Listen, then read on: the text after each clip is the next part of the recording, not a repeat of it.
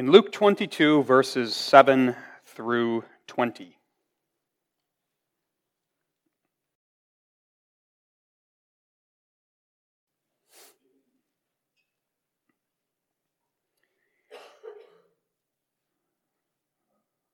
Luke 22, we begin reading at verse 7.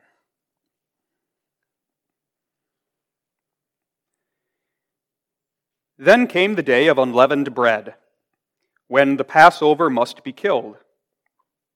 And he sent Peter and John, saying, Go and prepare us the Passover, that we may eat. And they said unto him, Where wilt thou that we prepare?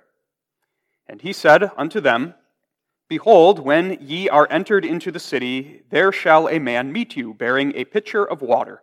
Follow him into the house where he entereth in. And ye shall say unto the goodman of the house, The master saith unto thee, Where is the guest chamber where I shall eat the Passover with my disciples? And he shall show you a large upper room furnished. There make ready.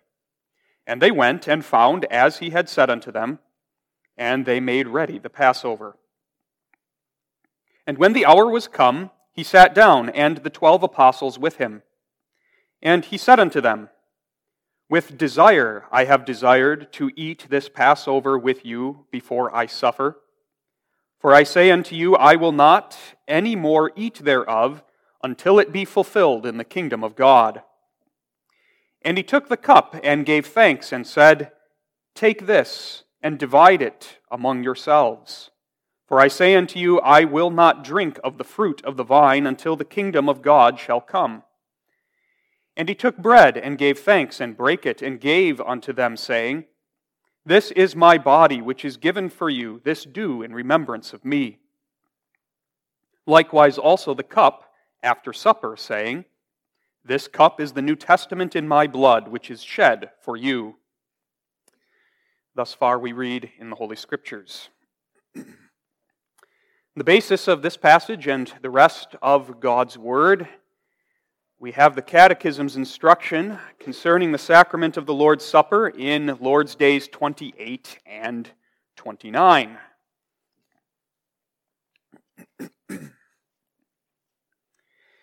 Beginning with question 75.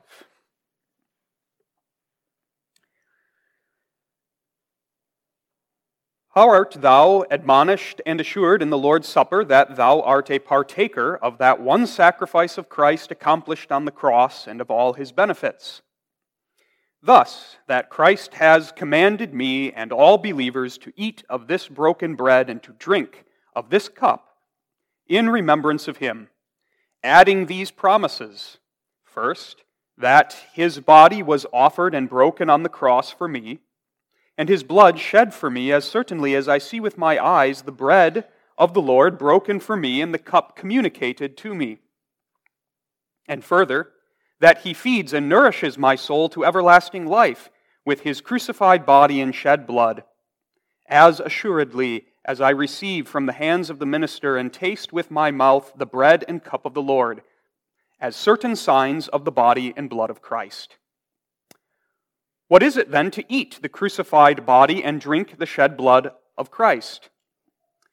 It is not only to embrace with a believing heart all the sufferings and death of Christ, and thereby to obtain the pardon of sin and life eternal, but also, besides that, to become more and more united to his sacred body by the Holy Ghost, who dwells both in Christ and in us, so that we, though Christ is in heaven and we on earth, are notwithstanding flesh of his flesh and bone of his bones, and that we live and are governed forever by one Spirit, as members of the same body are by one soul.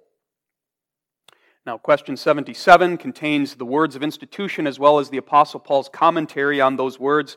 We will read those in the form, and so we'll pass on from question 77 to number 78. Do then the bread and wine become the very body and blood of Christ? Not at all.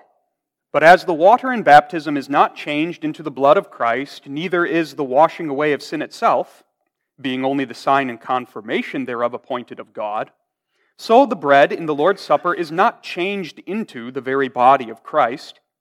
Though agreeably to the nature and properties of sacraments, it is called the body of, of Christ Jesus.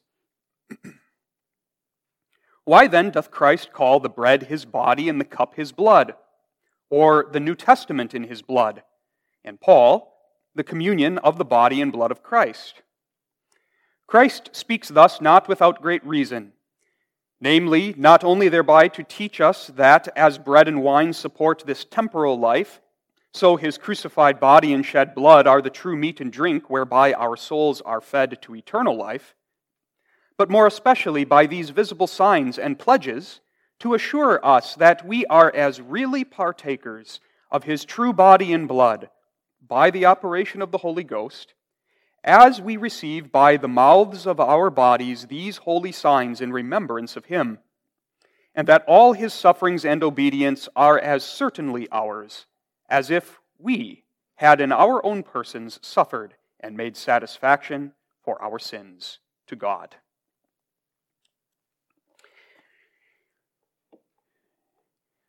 Beloved in the Lord Jesus Christ, though we are in the midst of a communion series on Psalm 103.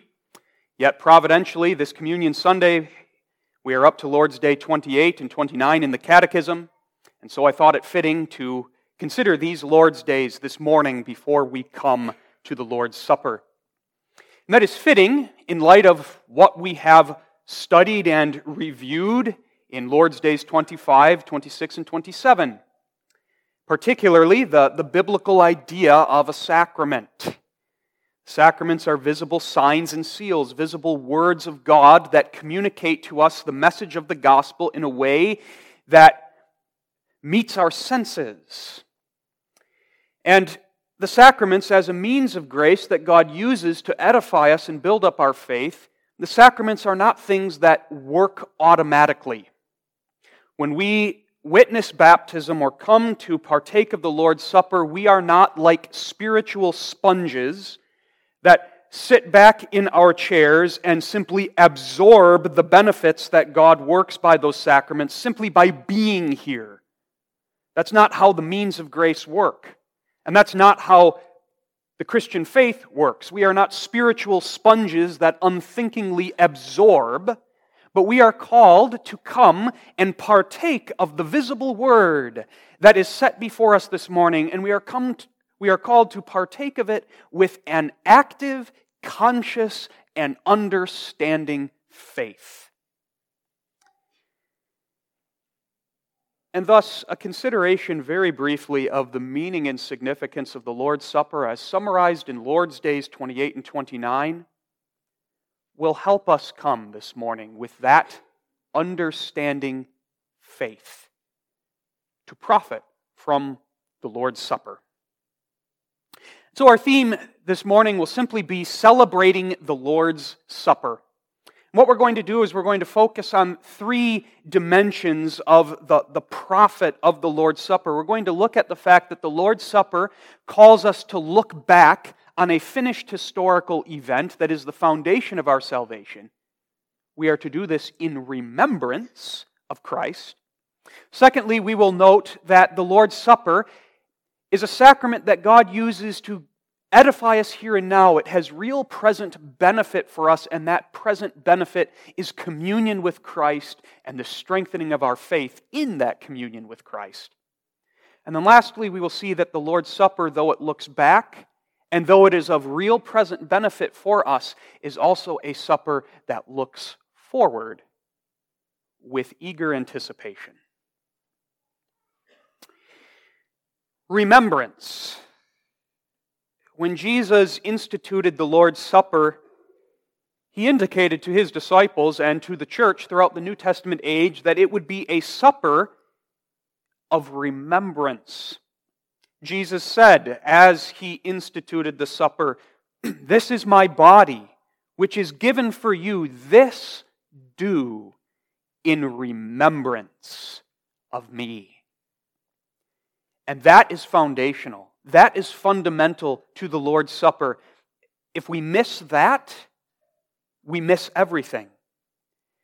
Because everything that the Lord's Supper is and all that it represents to us and the benefit that the Lord applies to us by it is all rooted in the one historical event that we are called to remember. The passion, the suffering of our, Jesus, of our Lord Jesus Christ from the beginning of his incarnation to its culmination at his crucifixion at the cross of Calvary. Remember Christ and all that he has done.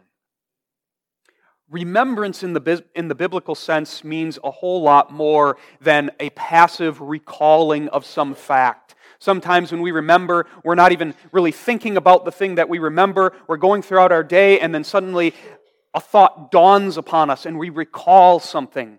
It's a, a, passive thing. That's not the idea of remembrance in this biblical sense. Rather, remembrance is an intentional, a conscious, a purposeful holding of something in the mind, holding it in the forefront of my mind, harboring it and cherishing it in my heart. That's the idea.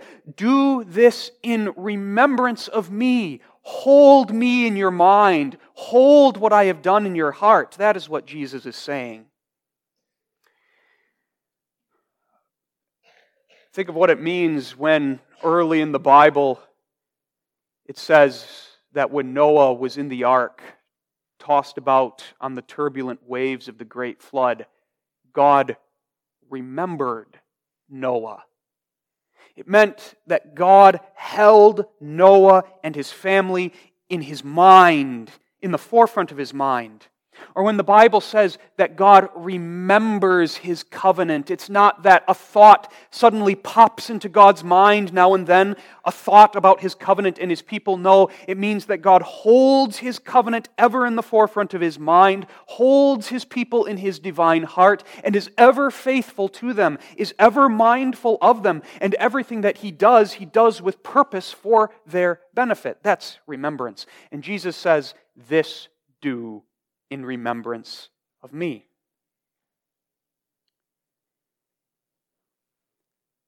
Not just now, but all your life. Hold Christ in your mind, in your heart, and then live. Live Christ. As Paul said in Philippians 1 For me to live is Christ. That's the Christian life. And the Lord's Supper is given to us as a means of grace, as a powerful help in the Christian life to put Christ in the forefront of our mind, to put Christ in our heart so that we live Christ, live all of life in light of Christ, live all of life before the face of Christ, live all of life for the glory of Christ, my Lord and my Savior. This do in remembrance of me. As we prepare to do this, the word of the gospel brings to our minds and brings to our hearts all that Christ has done. Let your mind go from the beginning of his incarnation to the culmination, his crucifixion at Calvary.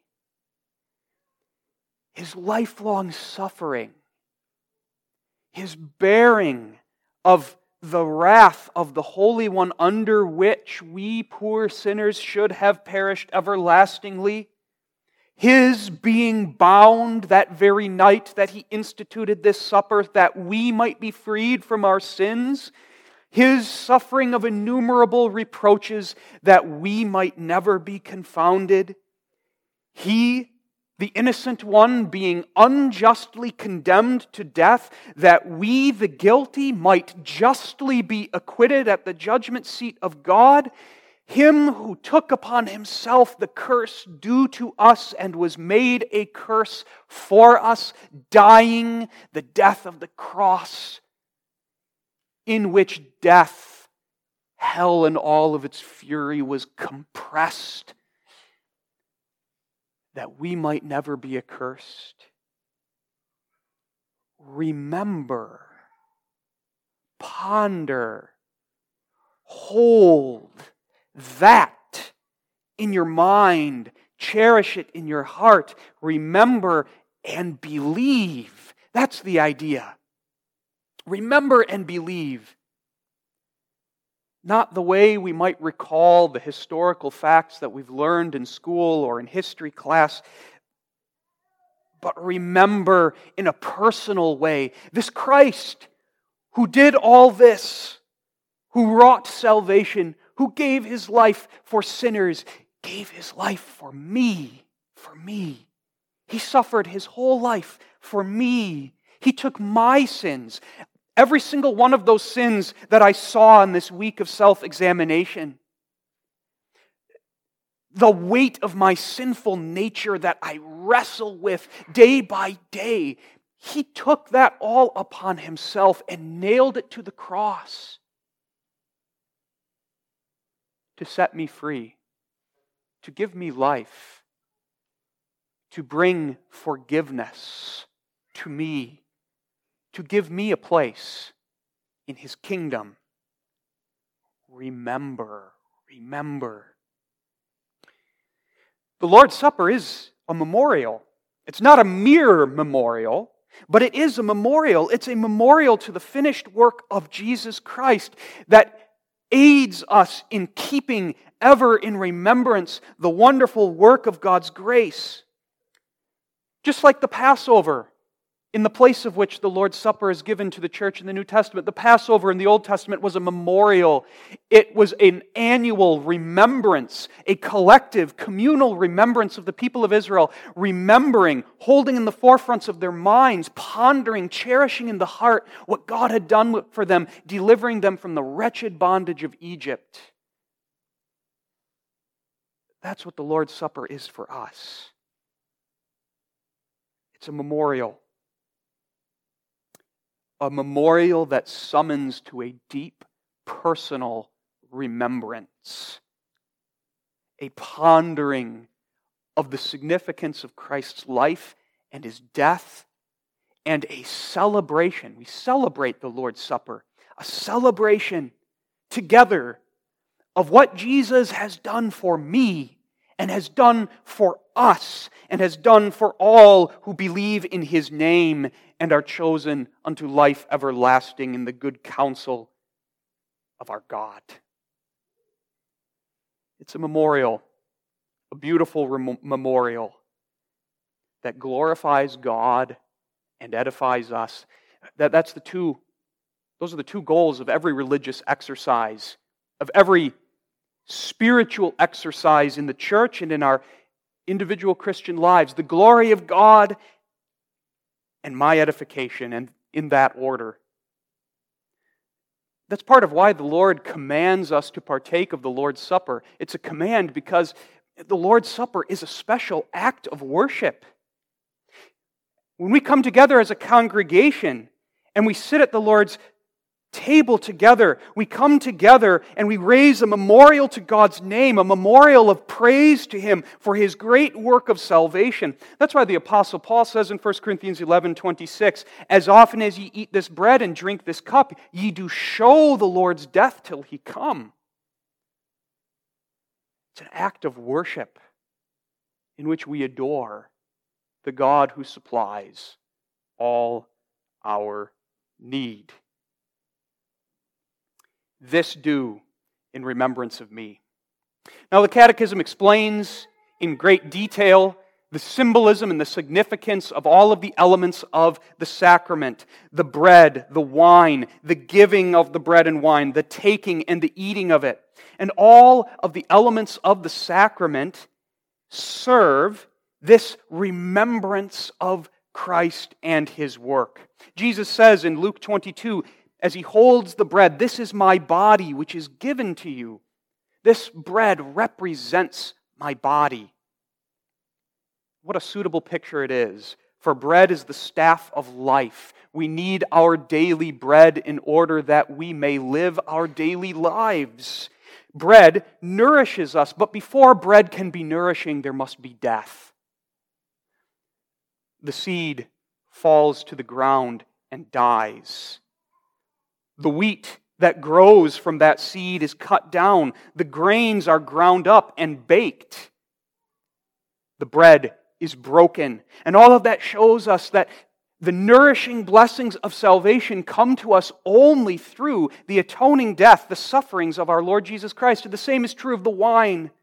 The wine begins as those berries, the grapes, which are picked, which are pressed, which are crushed before that red wine flows and mixes itself together and makes glad the heart of man. The joy of the Christian, our joy, comes to us only through the passion and the suffering and the death of Jesus Christ, our Savior, who gave his life and poured out his soul unto death that he might rejoice our hearts.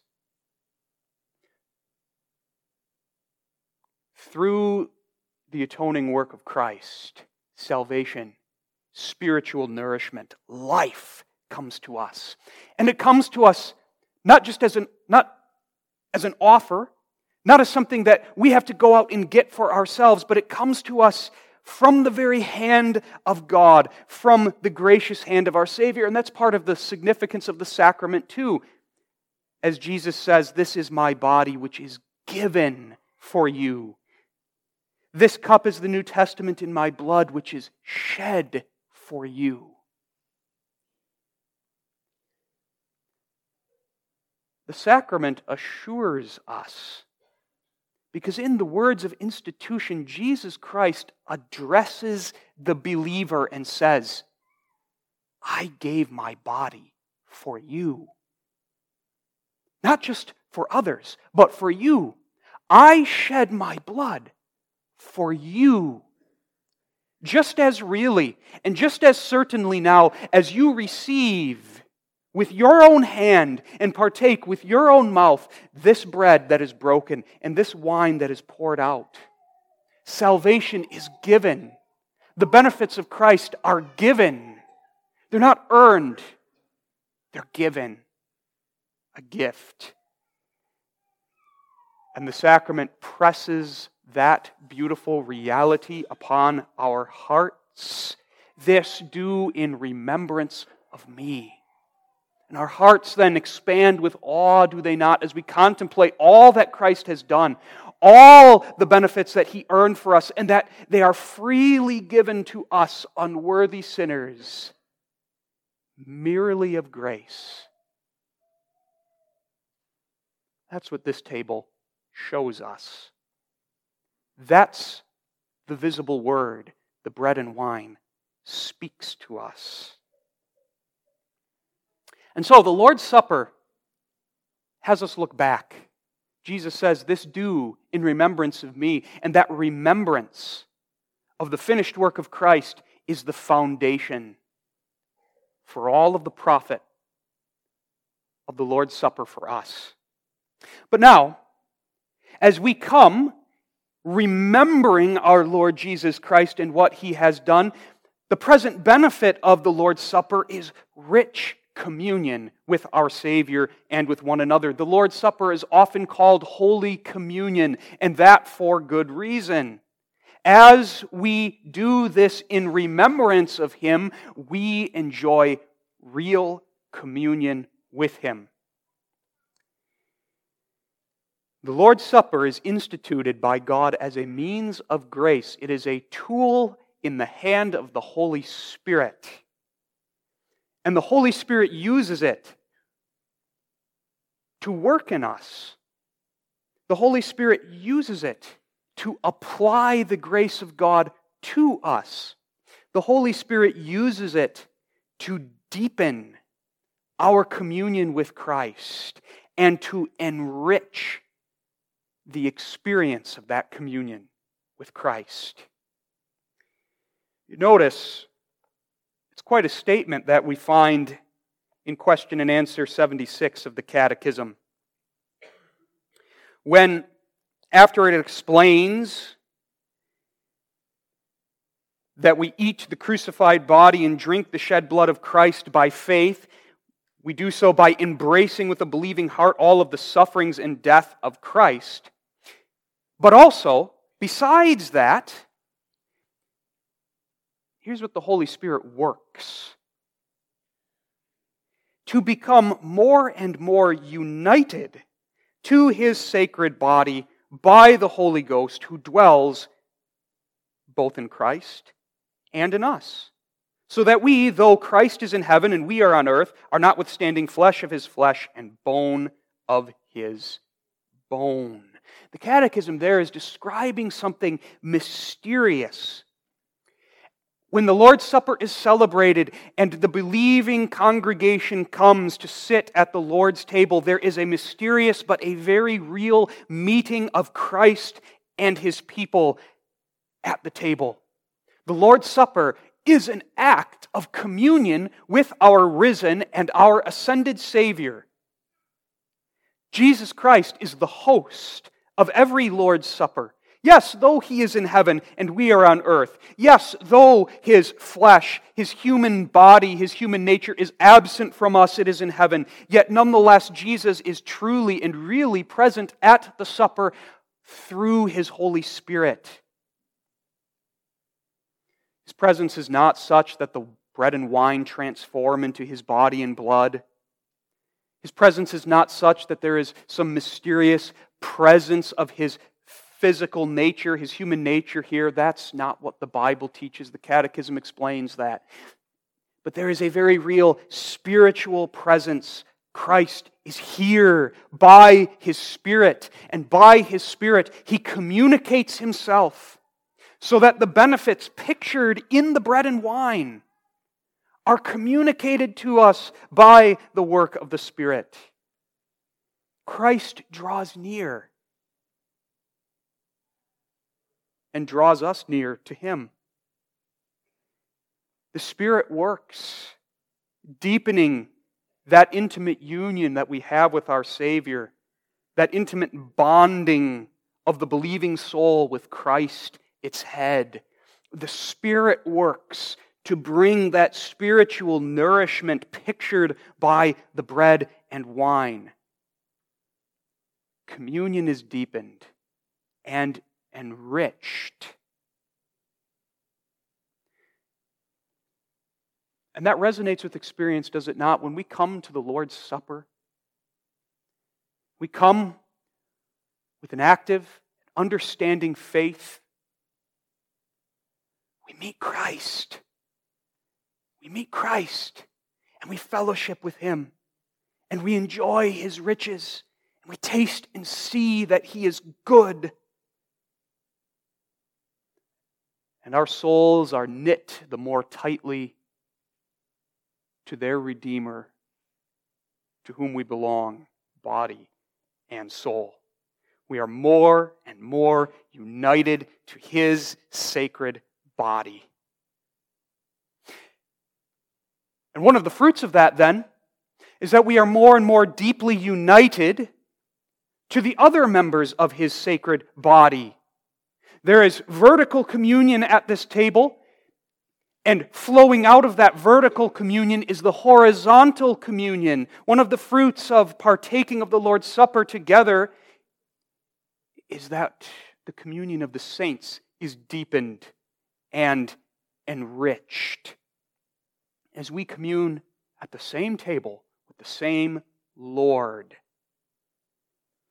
The Lord's Supper should lead to the beautiful fruit of increased Christian love and peace in the body of Christ. It should not be that we come to the Lord's Supper perhaps the way children come to the dinner table after they've been squabbling all day. Maybe they, they, put, they put aside their squabble and put on a face for a moment so that they can eat supper and not get in trouble with mom and dad. But as soon as they leave the table, they're back to squabbling and fighting again. Let that not be the case in the church, where members don't really lay aside their squabbles, don't lay aside their strife, but they put on a face, they come to the table, and they go straight back to fighting, straight back to division, straight back to their enmity with one another. You know what that says about the Lord's Supper when we do that? But let us come. Hearty love for our Savior, which generates a hearty love for one another. And let us leave the table seeing how insignificant our earthly conflicts and squabbles are in light of who we are, in light of what our Savior has done for us. This sacrament serves to build us up together as the body of Christ because it helps us see clearly helps us see all of life clearly. And we see all of life clearly when we see it in remembrance of Christ, in light of what Christ has done, in light of who we are in Christ. Let us come in that spirit. And let us go from the table in that spirit. Enjoying communion with Christ, which overflows into strengthened communion and love for one another. Now, lastly, this morning, having seen that the Lord's Supper is to be done in remembrance of Christ, and that remembrance is the foundation, in the present, the Lord's Supper is a rich feast of real communion with our Savior, in which our communion with Him is deepened and enriched, and our fellowship with one another deepened and enriched. We see that this same supper also points us ahead. Points us ahead. The Lord's Supper looks to the future. We celebrate it in remembrance, but we celebrate it also in anticipation. Anticipation of the communion and life to come. Already when Jesus instituted the Lord's Supper, he was looking forward. Luke 22, verse 17. And he took the cup and gave thanks and said, Take this and divide it among yourselves. For I say unto you, I will not drink of the fruit of the vine until the kingdom of God shall come. As Jesus instituted the Lord's Supper, his mind went not only to the culmination of his passion that would take place the very next day, but his mind went all the way to the end the end of the age, the day of his coming, when he would return and gather his people to himself and bring them to the Lord's table in the kingdom of heaven, the Father's table in the Father's house. What Revelation 19 refers to as the great wedding feast of the Lamb. And Jesus is looking forward to that with anticipation of sitting down with the entirety of his redeemed church and drinking of the fruit of the vine anew with them in the kingdom of heaven. The Lord's Supper, as we celebrate it today, is not the Last Supper. Sometimes we call the Lord's Supper the Last Supper because it was Jesus' last supper in his state of humiliation. But it's not really the Last Supper. The last, the final supper, is the supper with Christ in his state of exaltation, the great wedding feast of the Lamb. And that's what this supper points to. That's the supper guaranteed to us because of what the Lamb of God has done for us. His work on the cross has given us a seat at the wedding feast of the Lamb. And when we come to the Lord's Supper this morning, the sign and seal of the Lord's Supper also assures us of that. That as certainly as we sit at this table, we will sit at that table in the kingdom to come. What anticipation. What a pledge. What an encouragement. And so come. Remember and believe. Come and commune. Taste and catch a glimpse of the kingdom to come. And adore your Savior. Amen.